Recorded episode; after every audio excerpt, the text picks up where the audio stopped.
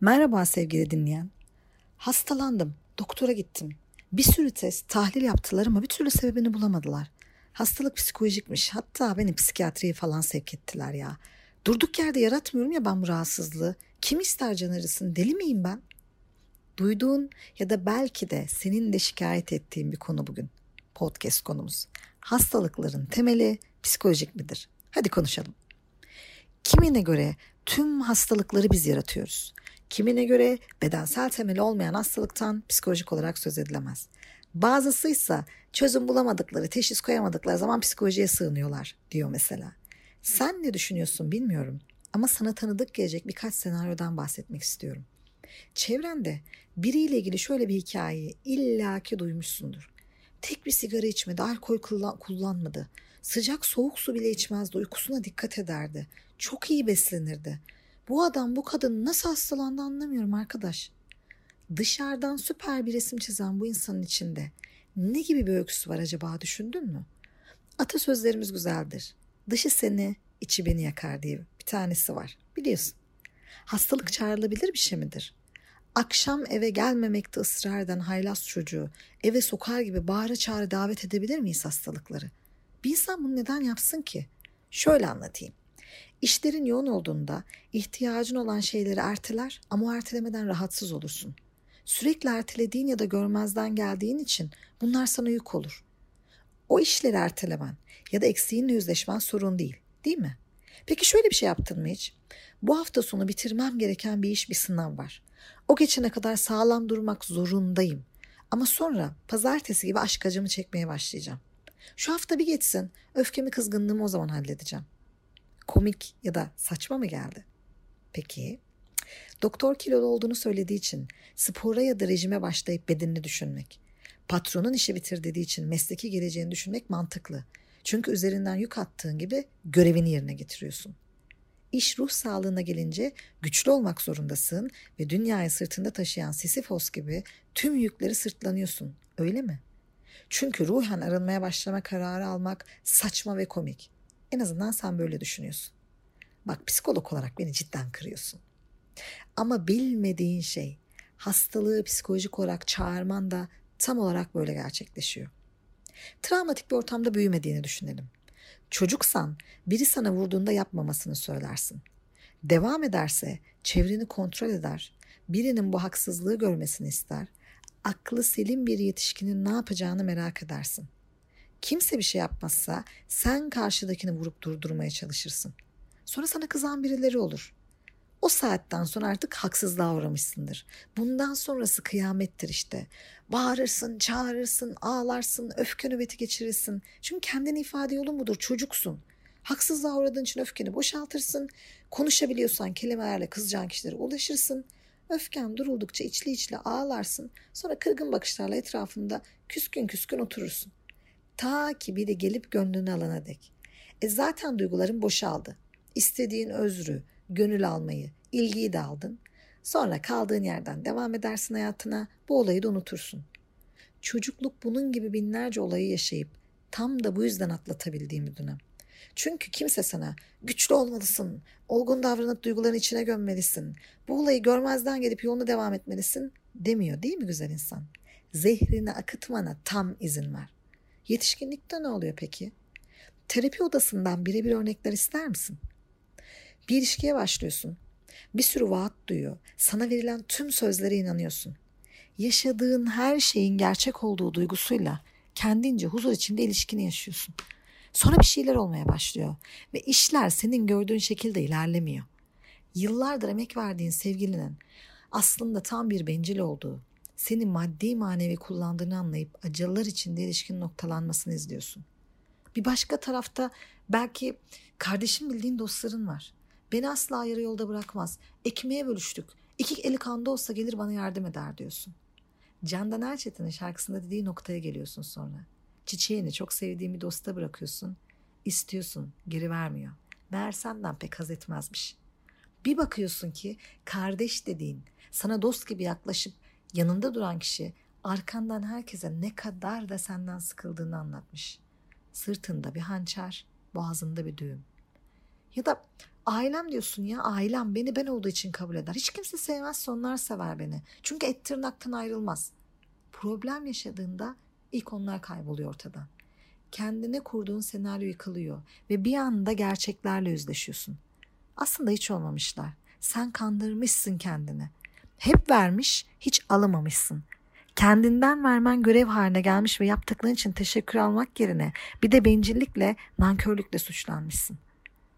İş yerinde mesela biz bir aileyiz diyerek dişini tırnağına takıp çalışıp herkesten çok emek koymuşsun. Fazla mesai ücreti almadan gecelemiş, üzerine vazife olmayan işleri de her şey yolunda gitsin diye büyük bir özveriyle yapmışsın. O sırada ilişkileri kullanan ve pazarlamadan çok iyi anlayan birisi hiç emek etmediği halde tüm çabanın üzerine konmuş. İşi sahiplenmiş, övgüleri, onayı, takdiri toplamış, seni içe saymış. Yaptığın işten göz göre göre dışlandığın yetmediği gibi eleştirilip ekip çalışmasına uygulu olmayan bir bencil olmakla suçlanmışsın belki de. Ya da aylarca emek edip bir yere ulaşmaya çalışmışsın. Bir aşamayı geçmiş. Yıllarca oraya ulaşmak için kendinden verip bir şeyler biriktirmişsin. Karşıdakinden çok daha iyi olduğun halde onun içeride bir tanıdığı olduğun için hakkın olduğu şekilde sen dışarıda kalmışsın. Birileri sana zorla kendini kabul edip yanında olacağını söylemiş belki. Duygusu olarak yaklaşmış sana. Kötü gününde ona destek olmuşsun. Günlerce, gecelerce mesajlaşmışsın. Sana dünyanın en özel insanı gibi hissettirmiş ve sonra sen 4-5 özel kişi daha olduğunu fark etmişsin. Belki de sen fazlasıyla fedakar ve emektar birisin. Bir umut besledin birileri için. Bir fidan ektin. Yıllarca emek edip birilerinin bir yerlere gelmesini sağladın. Sonunda geldiği yerden manzaraya beraber bakarız herhalde derken o tepeden ilk yuvarladığı sen oldun. Çok ama çok kırıcı hikayeler değil mi? Üzücü, acı verici, hayal kırıklıklarının en üst boyutları. Ne yapıyorsun peki böyle bir durumda? Ağladım, gözyaşımı sildim, rimelimi sürdüm ve kalkıp yoluma devam ettim. Ya da bir tekme savurdum havaya, ceketimi giydim, ayakkabımı bağladım, kravatımı sıkıştırdım, yürüdüm hayatıma diyeceksin. Hiçbir şey olmamış gibi. Hatta belki gözyaşı da neymiş deyip süper gülücükler ve kahkahalar yolladın insanlara. Çünkü gözyaşı ve keder zayıflıktır. İnsanlara kendi başında kaldığında bile bu zevki tattıramazsın. Nereden bileceklerse. Yemeği hazmedemediğinde içine taş gibi oturan o öğünü düşün. Psikolojide de aynen böyle oluyor. Hazmedemediğin bir şey olduğunda zihnine ve yüreğine oturuyor. Sen onu yok saydıkça o taş ağırlaşıyor, yosun tutuyor. Bir süre sonra yosun çürüyüp zehirliyor seni.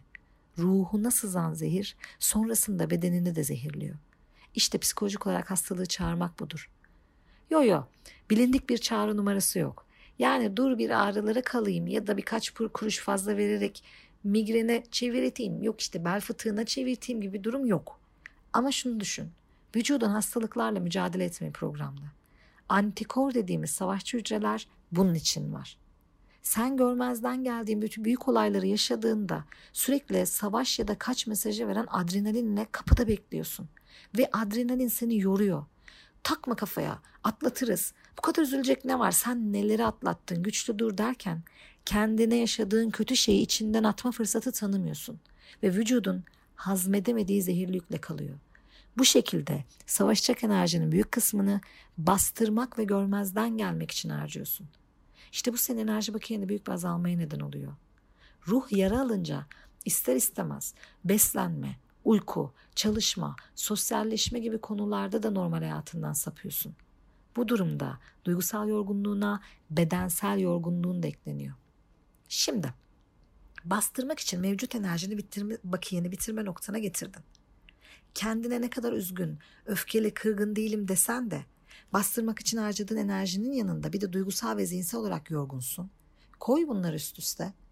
Bunun bir tanımı var biliyorsun değil mi? Kırılganlık. Evet sadece zihinsel olarak değil bedensel olarak da kırılgansın. Bu ne demek?